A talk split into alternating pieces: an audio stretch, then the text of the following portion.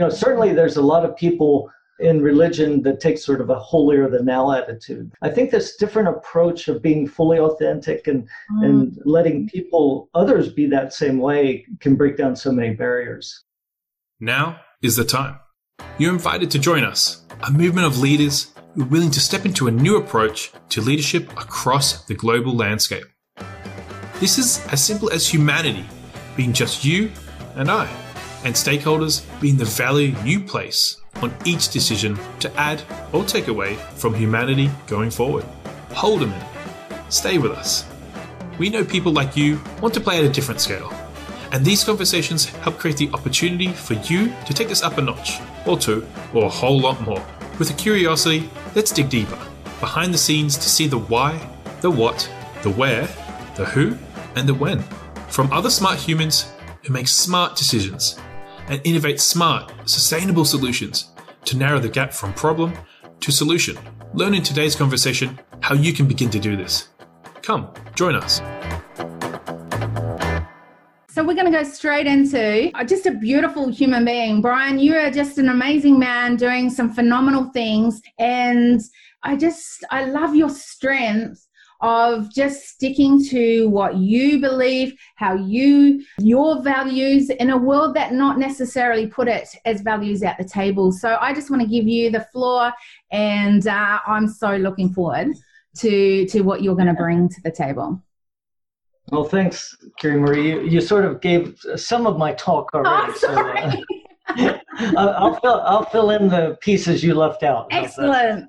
You'll do that well thank you for letting me be a part of this. And so I'm speaking to you. The background behind me is a picture of just where near where I live. I live on the east coast of the U.S. in Annapolis, Maryland, and so that's our scene. That's the that's what it looks like here. It's a beautiful place. Well, I really believe this forum is extremely timely because uh, we're really at a global tipping point uh, where uh, we can see the world move in a new direction.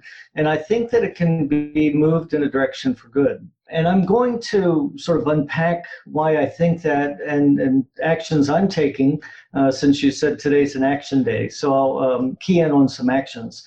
So I'm going to work sort of from the present and then go back to some past, and then I'm going to end with the principles that guide my thinking and my work. So during COVID 19, it presented a, a, an amazing opportunity to pull together people from the largest corporations in the United States into monthly phone calls focused on bridging divides between people. And we just had our most recent call on Tuesday, and it was uh, co sponsored. My foundation is the Religious Freedom and Business Foundation, together with American Airlines, uh, the, the largest airline in the United States. And we had members from their employee resource groups of different faiths and beliefs each share what they were doing to respond to COVID 19 and also uh, these new race racial tensions that have flared up in the United States. They've been there, but you know we've seen some massive uprisings. And so they, here we had Fortune 500 company working with us to share from a Muslim perspective, Jewish perspectives, interfaith perspectives, Christian perspectives. And we had people from South Asia, uh, there are South Asian groups, Hindu, uh, Sikh, Jain, and uh, all coming together and saying we're going to solve these problems together, and we're reaching out to our people uh, together. So, you know, how did that get started? I'm going to back through a little bit. We had the first ever national conference for Fortune 500 companies, employee resource groups that are based on faith or belief, come together at the Busch School of Business in Washington, D.C.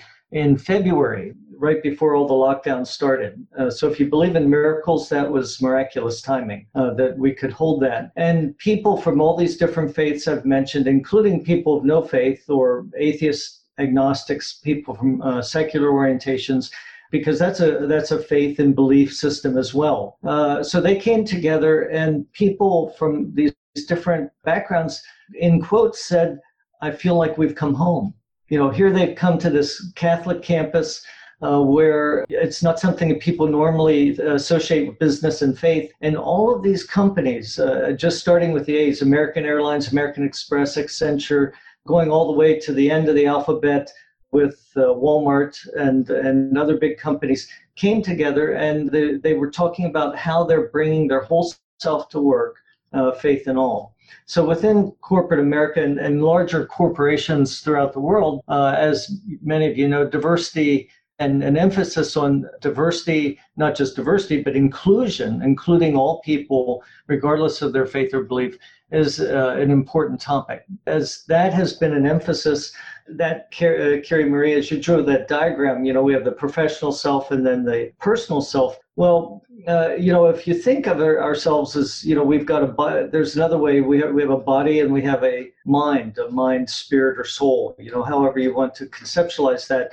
You know, we've got our physical being, but we also have the inside of us as well. And so at work, uh, that inside of us for many people is informed by their faith or belief. And so if they're made to keep that separate from the work they do, first you're going to have people in the closet, you know, hiding who they are, and you've seen how that's you know been detrimental to many people, especially with the LGBTQ movement, uh, where many people have been closeted and there's been a lot of uh, discrimination. So letting people bring whatever that part of themselves is out uh, is uh, really good for companies. So so, how did this conference come about? Well, one, there's a bigger history, but I'll, I'll just share one. I, I, had a meeting with the dean of the Busch School of Business uh, in Washington, and in last November, and just to get acquainted, because their their motto as a business school is training virtuous business leaders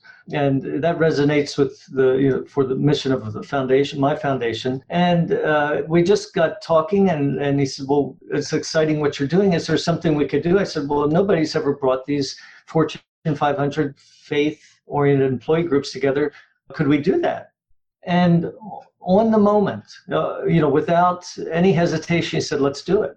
And then the next day, he took it to the university president, and within a couple days, we were doing it and part of that ability to act so quickly was because they believed this was a God thing. You know, that this was something that was the right thing to do. It was not just something that was a good idea, uh, but there was a sense that this was an idea that came, that was inspired, truly inspired from God. So uh, and I, I, know I don't know if Ingrid didn't share all of this, but you know, uh, on your first day, Ingrid Vanderveld, you know, there's many things people from inside of them, if that inspiration, uh, that faith inspiration leads them to do things that, that can be very good. So the fact that he said yes was sort of a, a reflection of what uh, Jesuits, and I'm going to talk a little bit about Jesuits in a minute. Uh, Jesuits called Magis, and that's the idea of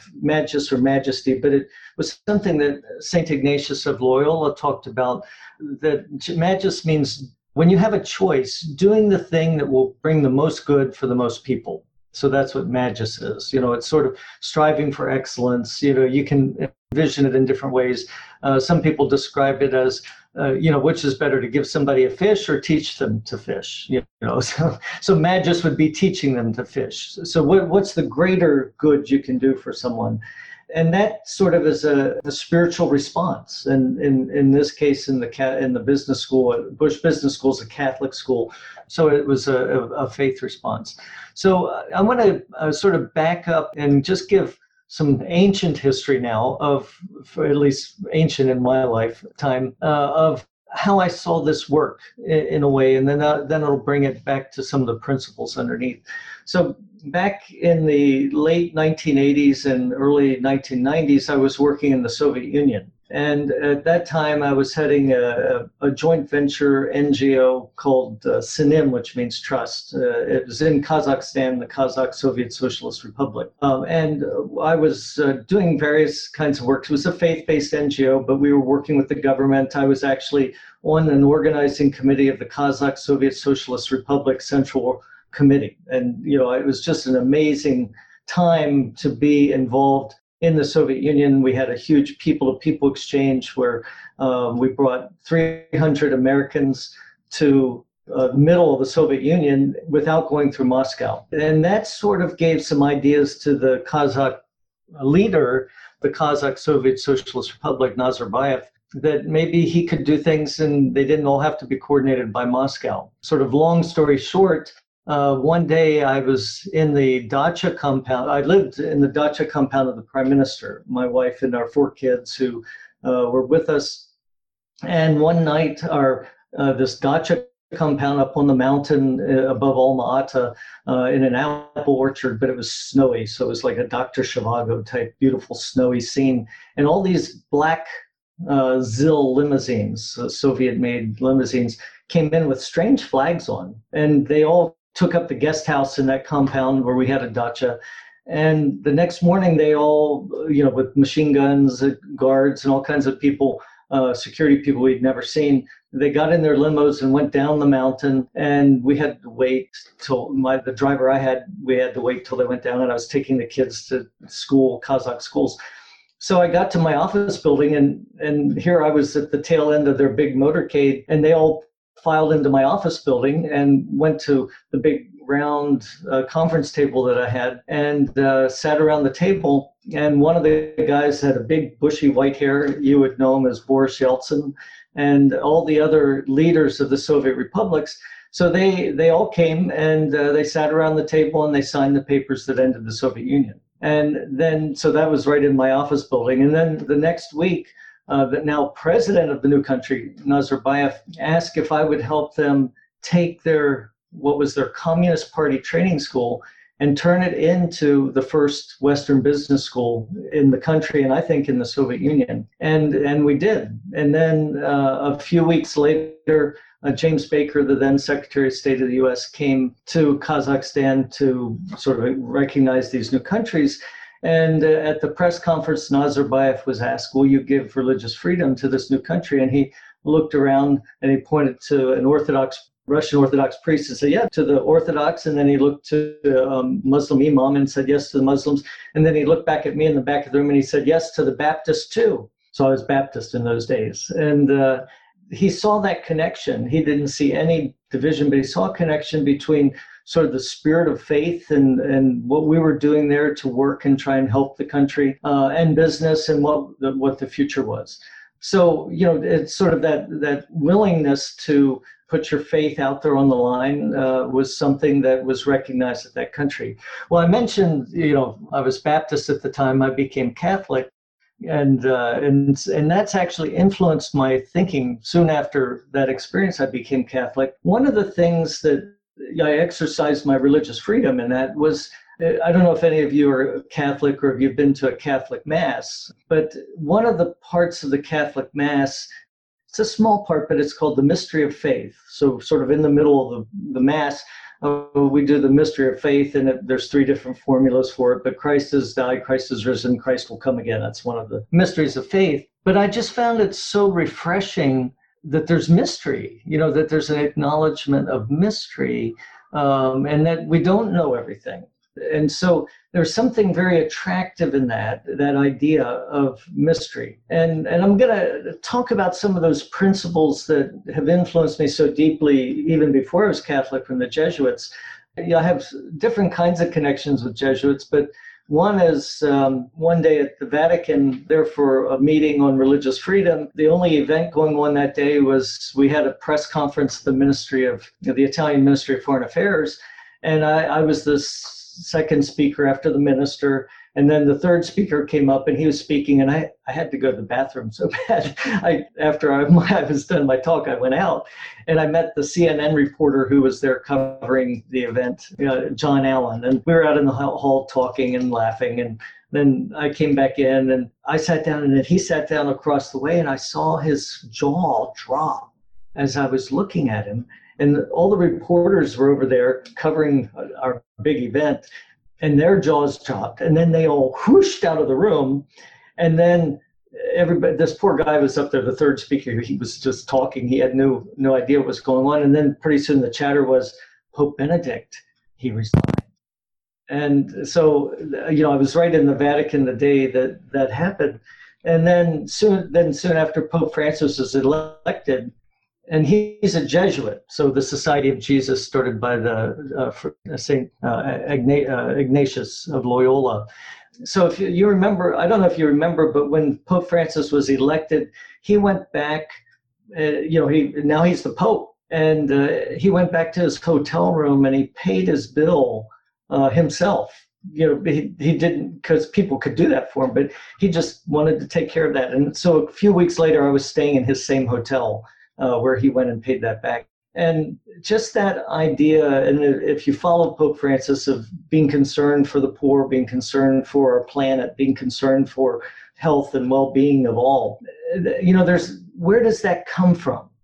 Another person, famous person from a Jesuit background, though he's not a practicing Catholic right now, is uh, Anthony Fauci, the the doctor who has been leading the response uh, to the coronavirus in the United States, who's inspired confidence when people haven't had a lot. Uh, he credits his his whole educational and and philosophical background to the Jesuits. Um, so so what are the Jesuits? And and I think it's if you haven't uh, learned about them, i will suggest one book. I'll hold it up here, and if the camera will pick it up.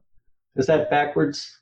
It says uh, Heroic Leadership by Chris Lowney uh, heroic leadership. And he talks about the best practices from a 450 year old year old company that changed the world. And when he says the company, he means it's the Jesuits.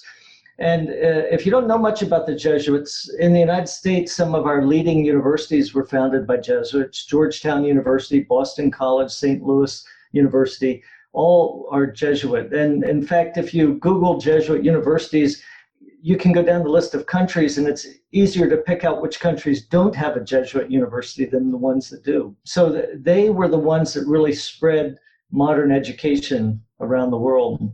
And there, there's not that many Jesuits. I think today there's 10,000 of them. You know, they, there were never that many Jesuits. That they take 12 years to be trained, and they focus on on leadership and character development. And uh, this book, Heroic Leadership, he goes through and says that's you know that's really the core of what makes a good leader. And Chris Lowney was a, a, partner at one of the big accounting firms. Now he's the head of a, a large health system in the United States with 150,000 employees. So you know he applies these to business.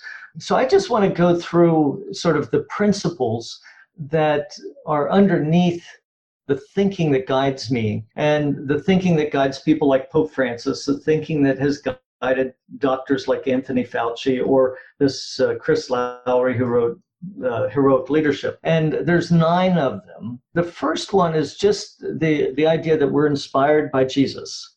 So the the name of jesuit comes from society of jesus and a quote from Jesus is He's anointed me to bring good news to the afflicted. He sent me to proclaim liberty to captives, sight to the blind, to let the oppressed go free. So eh, I don't know if you've, you maybe you have or haven't read the Bible, but I'm just going to read a, a few things. You know that, that you know what an amazing challenge, and and that's that's sort of the the inspiration for for, for Jesuits and that motivates them is that is the founder not the founder of the Jesuits, but the founder of the faith. Uh, and just thinking of you know liberty to the captives, sight to the blind, let the oppressed go free. Thinking of the turmoil uh, in my own country right now, that couldn't be more important. A second was a second characteristic is a commitment to doing justice. And another quote from Jesus I was hungry and you gave me food. I was thirsty and you gave me drink. I was a stranger and you made me welcome. Lacking clothes, you clothed me. Sick and you visited me. In prison and you came to see me. So he's describing that's that's what our that's what our mission is uh, a faith that does justice. And this is the what I think is one of the most important one in this day and age. And it's it, it's important in human relationships, but also in business is an openness to the other. Uh, openness to the other. And Carrie Marie, you were talking about that already. So there's a famous um, incident uh, in Jesus' life when a centurion, a Roman, a non Jewish person, Jesus was Jew, and these Romans were considered pagans. Uh, the centurion came up and pleaded with Jesus. And Jesus said, was astonished and said to those that were following him, In truth, I tell you, no one in Israel has as great a faith as this man. And so, you know, Jesus highlighted the other. And if you know the story of the Good Samaritan, if you don't know the story, you know the term. Oh, that comes from a story where uh, a you know a Jewish guy got attacked and robbed, left to die naked on the side of the road, and some religious leaders and top legal leaders walked by and they walked on the other side and avoided him. And then the Samaritan, who's again a foreigner with a foreign religion and a, from a foreign country, came by, picked him up, cared for him. And Jesus was saying, you know, who's my, somebody asked him, who's my neighbor? And he said, he gave them that story. And my neighbor was the Samaritan, the, the person of a different faith, a different belief. So that openness to the other is is important in innovation. It's important in team building. You know, if you don't have, if everybody, if you're alone, you only have your own ideas, and if you're only with people like yourself, then you, you're sort of reinforcing the same idea. So again, that that emphasizes the idea of, the importance of diversity. The fourth characteristic is reflectiveness, and um, a modern term for that is mindfulness and there's many stories you know that we that we have about jesus and that uh, and this is one from the book of luke. Now it happened in those days jesus went on to the mountain to pray and he spent the whole night in prayer to god. When day came he summoned his disciples and picked out the tw- picked out 12 of them. He called them the apostles. So in that you know most momentous decision of who's going to be his leadership he had he had spent time in, you could say, mindfulness, in prayer, in reflectiveness. And that's probably one of the most important characteristics of any leader is having that time to reflect, to think. One of, I'll just give an example of how that's worked in my own life this past two months. Uh, as COVID 19 th- shut down things, um, one of the I mentioned one of the things that came about were these Fortune 500 monthly calls that we're doing that we've done with American Airlines, uh, previous month it was with American Express. Before that was with Intel. Next month will be with Salesforce. Well, as we started that, I just you know my habit. I get up in the morning and I'll read some scripture and I'll pray and and then I do some something called the examen where we reflect on the previous day and ask God, you know, just what what what am I grateful for? What did I learn? What were the experiences? What spoke to my heart? And the idea came, well, why don't I just collect these people and, and get their testimony of why faith, their spirituality matters to them in work and make a book. So I it was just out of this, you know, reflective prayer moment and I started reaching out to people. I now have 60 essays from uh, everybody from CEOs, generals in the army, people in all these Fortune 500 companies pilots, you know, uh, all talking about why it's important to bring their whole self, faith, and all to work.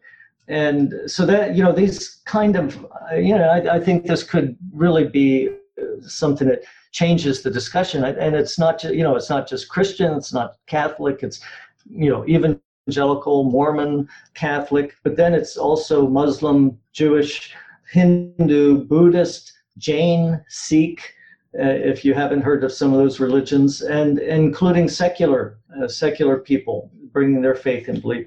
So you know that kind of reflectiveness is really important for the next big thing. So uh, the last characteristics I'll mention are care for the individual, and that's a quote from Jesus: "I give you a new commandment: love one another. You must love one another just as I have loved you." The next characteristic is uh, encouraging excellence, and I've already mentioned that magis, what's higher, and and just as an example of sort of the higher standard that the faith I follow sets and many faiths do. There's a story Jesus went up to Jesus uh, and asked him, Lord, how often must I forgive my brother if he wrongs me? Jesus answered, Not seven, I tell you, but 77 times. So it's, you know, you know, to forgive somebody once or twice, all right, I've done that. But seven times, that was considered the max. But 77 times, you know, that's huge. So it's it's like, you know, you're going for you're going for perfection you know, there's another quote, you must be perfect as my heavenly father is perfect. So it's that high standard, you know, not mediocrity isn't, isn't good enough. Uh, the seventh characteristic is creative community of work. Uh, there's a, a, Jesus said, where two or three are gathered in my name, there am I with them. Uh, the idea that, you know, alone is just not how we should be working. Uh, the next is a worldwide context, characteristic eight So a global vision, not just uh, you know, you know, we've heard think global, act local, you know, or you know, so I, I think that's important. And um, Jesus said, many will come from the east and west and sit down with Abraham and Isaac and Jacob, Jacob at the feast in the kingdom of heaven. So it's that, you know, it casts that global view. And then the last one uh, that I'll end with is um, the one I, that's the most, I think, inspiring to me. It's finding God in all things. Uh, so, you know, there's, I'll just mention two points on that in, in the book of Genesis, you know, the, the story of creation. God said, saw all that he made, and indeed it was very good so beginning with a point of view that the world that we live in, the people we know, and I'll get into that in the next quote. Jesus said, Can you not buy uh, two sparrows for a penny back in the day? And not one falls to the ground without your Father in heaven knowing. Why, every hair on your head has been counted, so there's no need to be afraid. You're worth more than many sparrows. So, whether it's in the hair of our head or the sparrow outside uh, or the creation around us, that that we can find God in all things. And so when when we think of that, you know, imagine just this horrible scene uh, that we saw uh, with George Floyd and the and the police officer killing him right on video. Um, it's just unimaginable. So if you see God in all things, you can't do that. You can't do that kind of thing. If you see God in all things, you there's so many bad things you won't do, but there's there's also so many good things that you do do. And uh, again, just ending with uh, I mentioned Anthony Fauci, who's leads Center for the Infectious Disease Initiative in the U.S. The head of the um, National Institutes of Health is um, Francis Collins, and he's a very devout believer. He's the one that uh, that mapped uh, DNA and he discovered the genome sequence. And he did that because, and you can read some of what he's written, because he saw God in all things, and he he discovered that pattern. I'll end there. I think I probably used up my time, but we'll have some you, questions. That was awesome, Brian. I love it, and I love. Thank you so much. Like I love how you know, here we are having conversation that I know here in Australia, it is not normal uh, to talk in leadership, in the workplace leadership, in companies and businesses to be talking about faith. And yet, it, in many of our cases, it's a huge part of our makeup and it helps to make who we are and what we're about in the world. Um, and I think that's the the thing that I I love how you've already had these conversations that you've started this conversation of you know how you're bringing lots of different faiths into the place that it's okay to be at the table. And it's not just okay it's actually adding value. And i think that was the powerful thing that i really took from of course all those those um, principles. Absolutely phenomenal but I think if we don't have you in the house, if we don't have you at the table, we don't get these amazing little droplets of wisdom and this perspective that you bring because you come from that. How do we narrow that gap from it is so powerful to have that at the table, the different distinctions that us as humans can bring to the table? How can we narrow that gap from that is just so foreign to us to start going, actually, it's okay. And in fact, it's better than okay. It's an advantage. Well, I, one thing that as I put this book together, I now have 60 essays. And it's amazing to see somebody, for instance, who grew up as a Muslim girl in Tennessee. So if you're familiar with America, Tennessee is the South and um, you know it's the Bible Belt and mostly white people and, and the blacks that were there maybe moved north. So it's at least in the town she grew up in. But her testimony is just so beautiful. Uh, her father, you know, and and this is it. This is the answer to your question: is mm-hmm. to hear people, you know, to let them. And she's a top con- business consultant, finance consultant in a in a large law firm. And but she she said her father almost died and uh, when she was a young girl and they were the only muslim family in the town and the churches in the town all started to pray for her father, and uh, and she was praying, and miraculously he got healed. And so from you know you hear a lot about oh tensions between you know the white Yeah. um, supremacists you know from places like in the south, but you don't hear that. And so I think that so she has nothing but a beautiful story of, of acceptance of people you know joining together to support one another. Hmm. so i think what what's often missing is opening that door to authentic authentic discussion. So like in my presentation i tried to be as authentic as i could about what's important to me. I so i didn't hide Mm, you know i didn't uh, you know I, I went ahead and just quoted jesus you know i, I could that's do that. of who you are and about.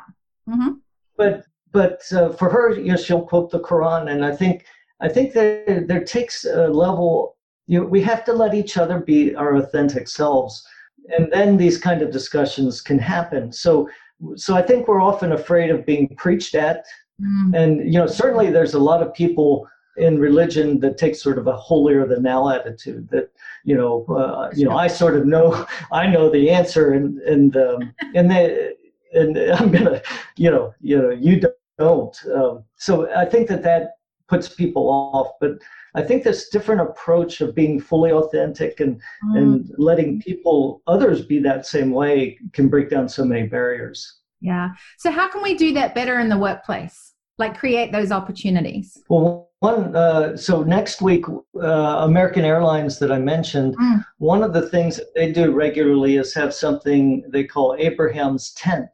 And then they invite for in the workplace, you know, for those that work in the American Airlines corporate, uh, they'll invite a, a Muslim speaker, a Christian speaker, and a Jewish speaker. So Abraham, the all three Abrahamic faiths, uh, to come and talk about an issue. So next week, their Abraham's tent uh, is on social justice.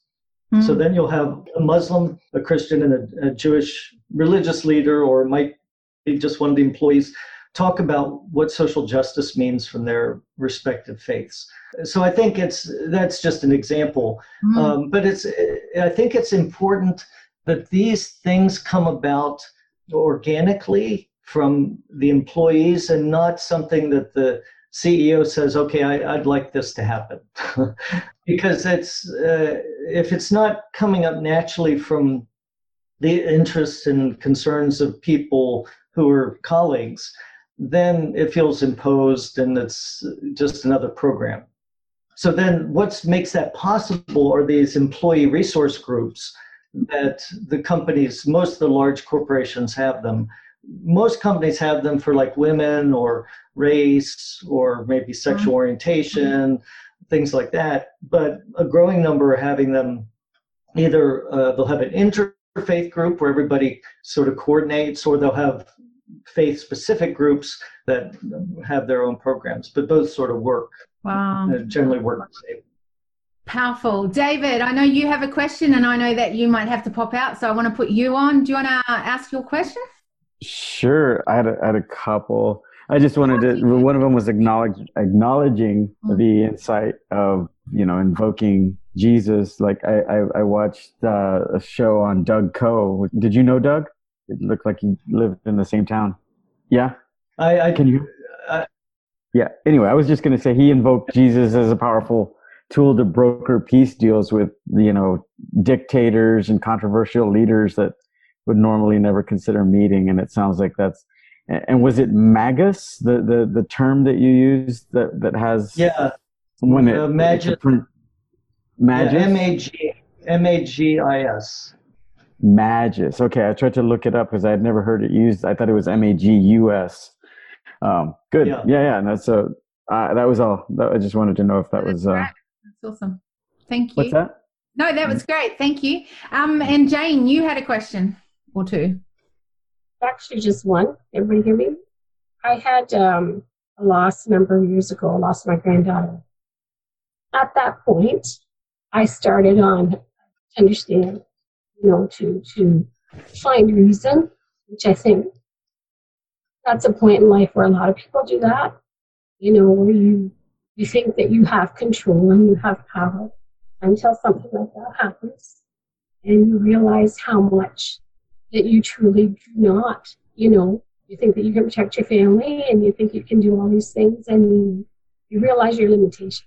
So at that point, I kind of been searching and looked at a few different things. And by no means am I any expert, just a normal person. you know, all of you have many uh, accolades and things, books that you've written. I don't fall into that category at all. But for me, my question was do you feel that the soul or the essence of a person is non denominational and non racial? Or do you feel that it's every denomination and every race? And in that essence, it's the commonality between all of us. It's the joining point, it's the beginning, it's the oneness.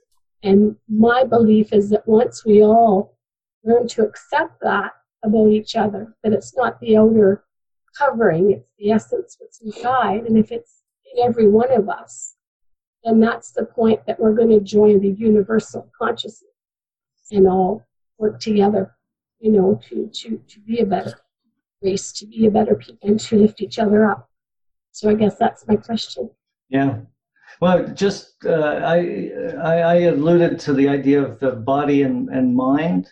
So body, mind, or body. So one of the, at least in Catholic thought that I that speaks to me, is that our mind and our soul and our spirit that's a unified thing. You know, it's not like so often you hear a formula body, mind, and spirit as if our spirit is something that floats away and our mind, you know, our mind isn't connected. So I think that, that that's just the common element of who humans are. You know, we've got our physical being and then we've got this mental, spiritual, soul side to us.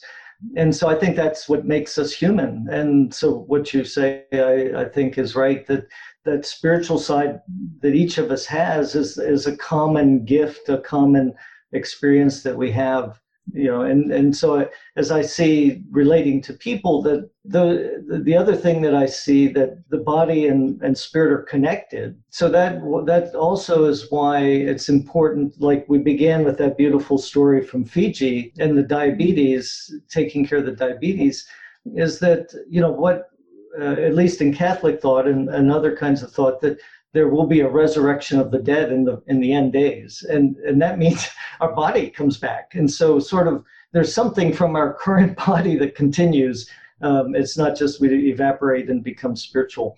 Uh, that might be too theological but i just but hope I, I come I think that's, a body that's all. I, I think we all come back our most glorified self. I think that's the idea. I might put my yeah, but I, but I think but I think that that's why how we treat our how we treat other people and take care of them is also a spiritual activity. It's not separate from it's. Does anyone else um, have a question for Brian? Because I think this is a really interesting topic where we don't often have this opportunity. I think Violet, you were saying I, oh, I would love to put you on at least um, while we're waiting to see if anyone else has a question. But you said that was it your son yeah, tell yeah. us about that. Well, because the religious freedom, um, they're they're looking at changing the act or bringing in some laws here in Australia that's going to restrict our religious freedom. Mm. Um, so my son's very active in, um, you know, with politicians and senators and, you know, trying to, you know, reason like, what's this about? And um, yes, yeah, so I'm just wondering, how is that in America? How's that going in America?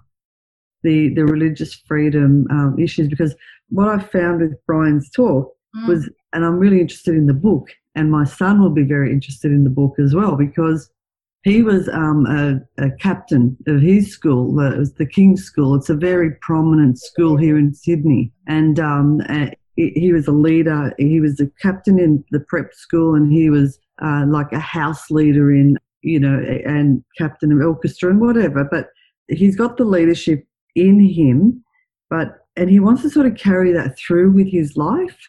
And um, so he's really stepped up to the mark with you know issues that we've got here in Australia um, around religious freedom at the moment. And the other thing that he's very active on is you know your choice to speak up it doesn't matter, you know, what faith, what religion, what you know, what color you are, you know, that you should not be censored and that everyone needs to have a voice in this world. So I'm really interested, Brian, in what, uh, how's it going, the religious freedom debate in America, and if there is one. I mean, apart from obviously this, the racial tension that's there at the moment, there's a big divide, yeah. even though, you know, what I find with the, the black community is they're all, they're, they're very faith driven as well. So what's bringing this issue, you know, to the surface? You've got the the patriots who are very religious as well, and you've got the blacks who are very that well, we all believe in the same thing. Yet there's this massive tension. Yeah. But the the question is for me for, for today is the religious freedom. Is there any issues over there in America around that? Yeah, it's so it's always an ongoing huge issue in the U.S. because for two reasons. One is that the state is always looking to regulate things. So it might be zoning. We don't want to let a church or a mosque or a synagogue or temple build here because they're tax free and we don't get tax revenue if they build here. We'd rather have a liquor store there. We'll, we'll get lots of income. So there are all the, those kind of issues are always ongoing. But the, the harder issues in the US are when religion and politics get connected up together. And then, then things take a partisan divide.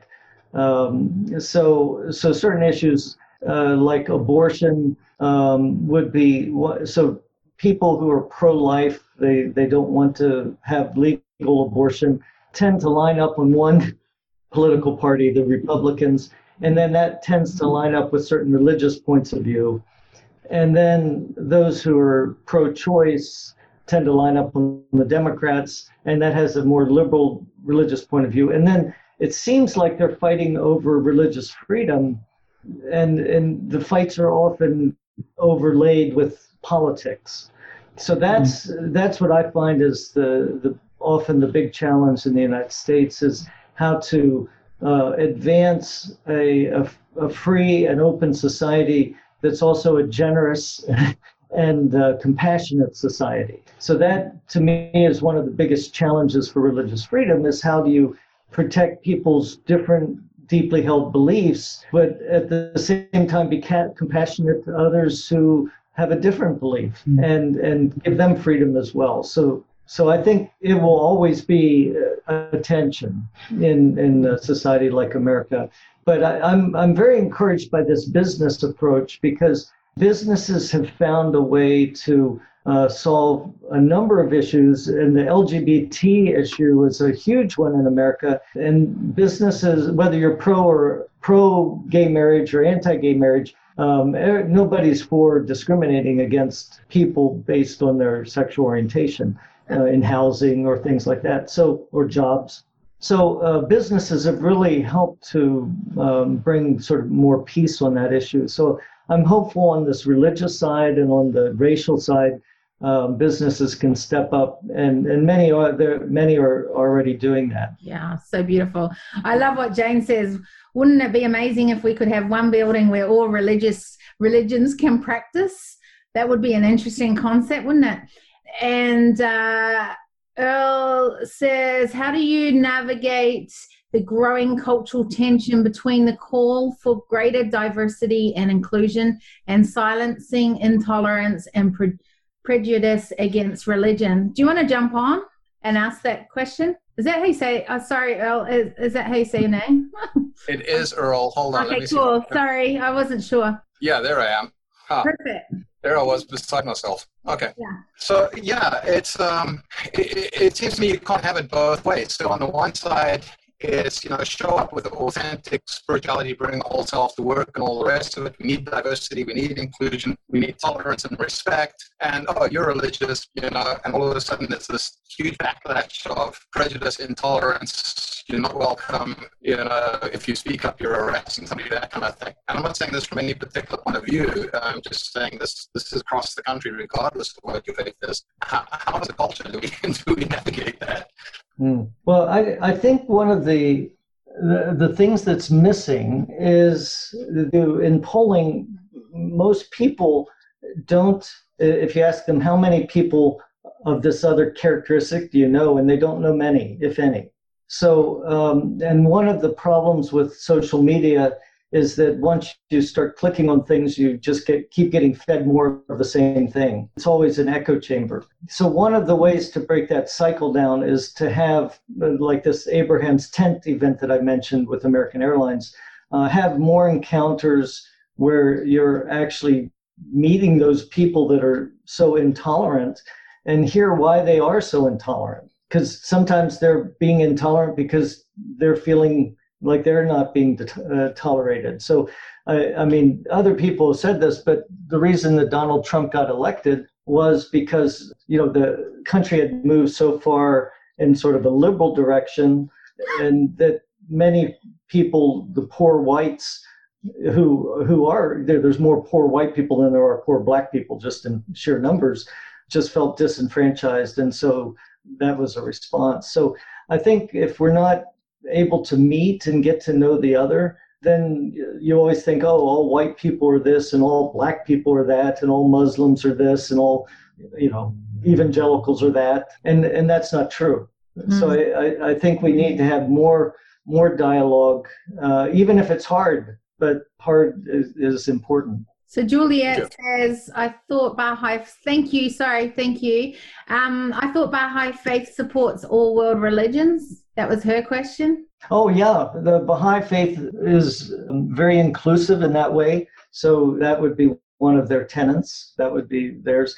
There's, al- there's also a beautiful Hindu temple in a university in India called MIT University, but it's not the same as MIT in America. Mm-hmm. But they have a peace dome and then they have all the prophets from the different faiths and and they throw in Albert Einstein there too. So so there there are there are movements, but I'm not sure that religion's heading that direction very fast. You know, where religions are coming together. But I think that I think that we uh, people who are you know acting from a faith perspective uh, need to be reaching out more. So yeah, you know I, I think that's going on more. Yeah. So, and last question, um, Joe, you've got a question. Yeah. You know, I think one of the there there are a lot of people in this planet that are actually like anti-religion, and it's really actually understandable to me because there's a lot of false religion on the earth. What would you say, like those conversations about how do you discern between, you know, real real religion versus false religion? well, I, I think that if I can quote Jesus again, you know, they ask him, what are the two most important things, and he said, uh, "Love God and love your neighbor." And mm. so I, I think that if we don't, that second one is really a good litmus test. You know, if people are characterized by love and compassion for their neighbor, and then I mean, Jesus even was even more radical. He wanted us to love our enemies.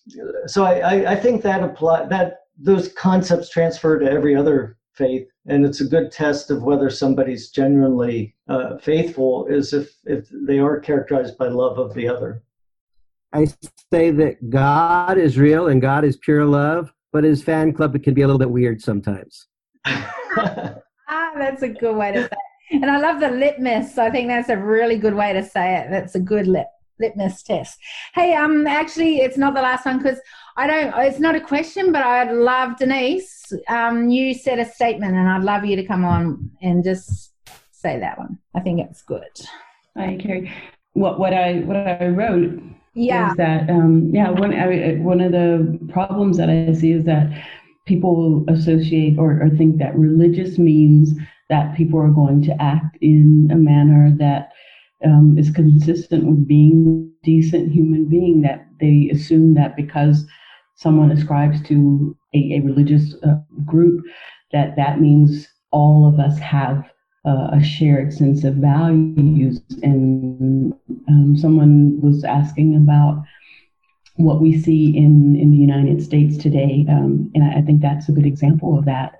Um, and, and Brian mentioned the how the current uh, U.S. president got elected.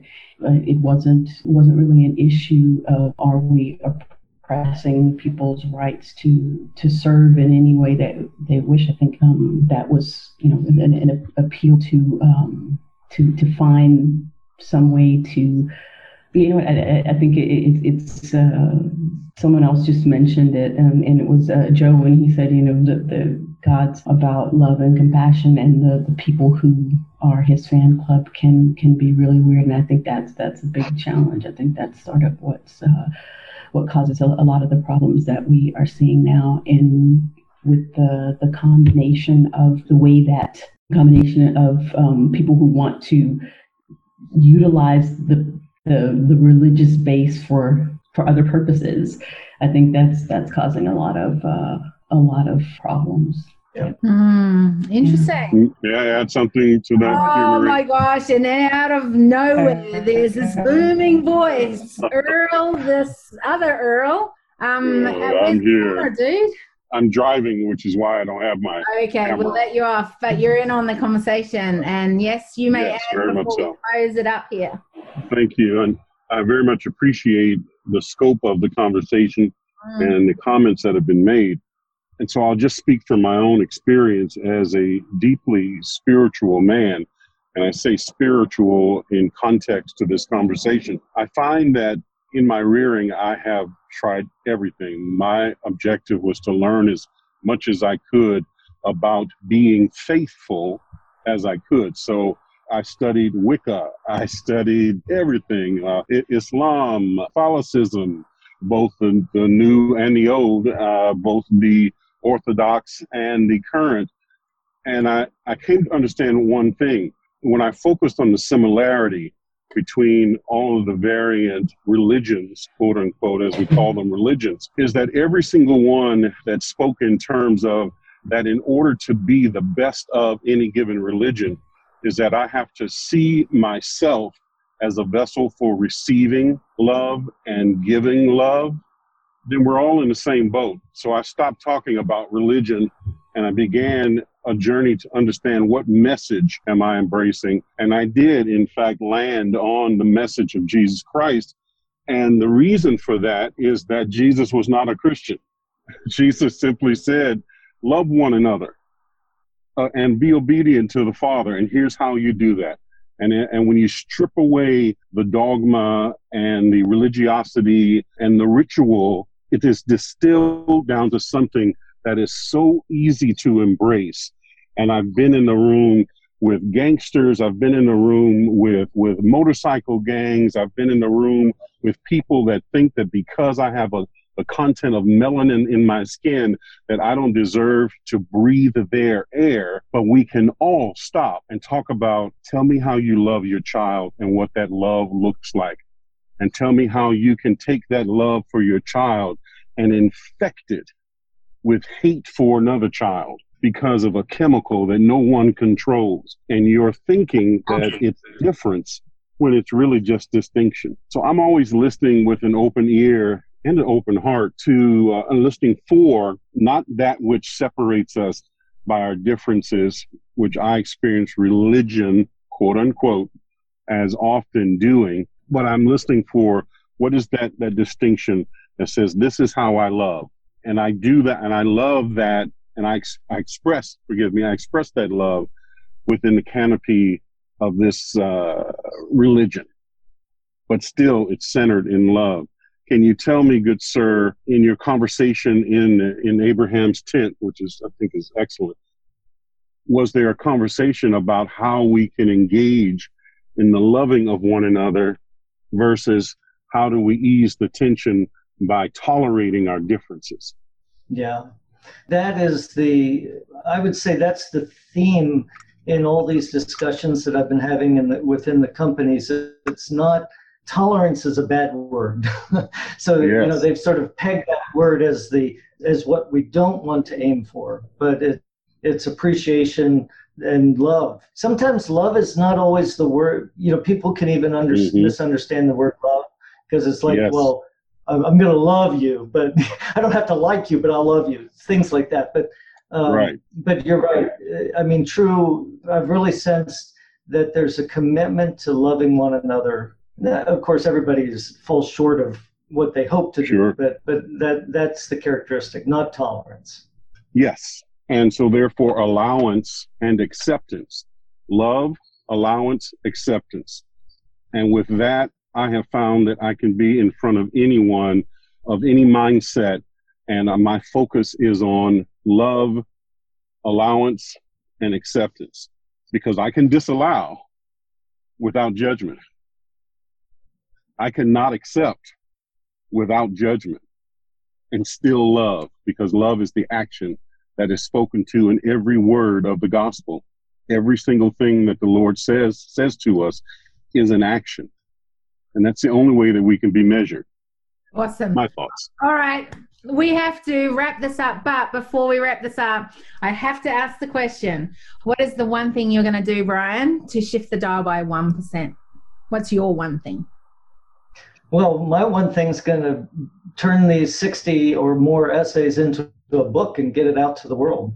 Oh, that is so good. And do you have a number that you you go? Then I know a number of countries, or like what? What is that? When you say world, what does that look like? Um, so everybody that's writing uh, in this, so like one of the writers is a woman by the name of Kathy Ireland, who has a multi-billion-dollar company called Kathy Ireland Worldwide. So when I say get it out to the world, uh, really my hope for the book is that each person who's contributed to the book will see this as a as a way to get their own message of mm-hmm. love and of tolerance of acceptance you know of these these values out to the world. So it's uh, it's not just what it's not what i'm doing. It's creating a resource that it becomes useful to many others to share. So if i just try to do the one thing that I can do, then that's pretty limited. I don't know. I think when we do one thing, what happens is it starts us moving and shifting in the right thing. Because here's the thing if you do your 1%, Denise does her 1%, Violet does her 1%, Jotham does his 1%, Nikhil does his, Jonathan Bates does his 1%, Earl does his 1%. How are we actually shifting? And Joe, sorry, Joe, yes, you do your 1%. How are we shifting that? We're shifting it, right? Because we're doing our 1%. So that's where I think we never limit the fact that our one action, our one thing that we're doing is actually bringing and being the change. And I think that, you know, thank you so much for what you've added here. How, how has it been for you to I, I thank you for trusting me coming into this environment because you know like it's it's not necessarily the normal how has it been for you to be a part of this forum well especially knowing that tasmania is included in this, in this i feel right at home I love that. For those that weren't on when we discussed, uh, Michelle is calling in from Tasmania, and uh, yeah. So it's it's just nice to be part of something global, and but also have some familiar touch points. So uh, thank thank you so much for including me. Well, thank you for being a part of our tribe, and we really appreciate you. Amazing droplets of wisdom for you from today's episode. Make sure you subscribe, leave awesome ratings and reviews. Our hope is that this product creates a new awareness, activates ownership to what is next, and a curiosity for the need to be a part of the change, to make footsteps of sustainability from today onwards. If you want to further your journey with us, join us at our next Global Human Intelligence Forum or apply to our next Leaders Movement Parlay. Both links are in the show notes.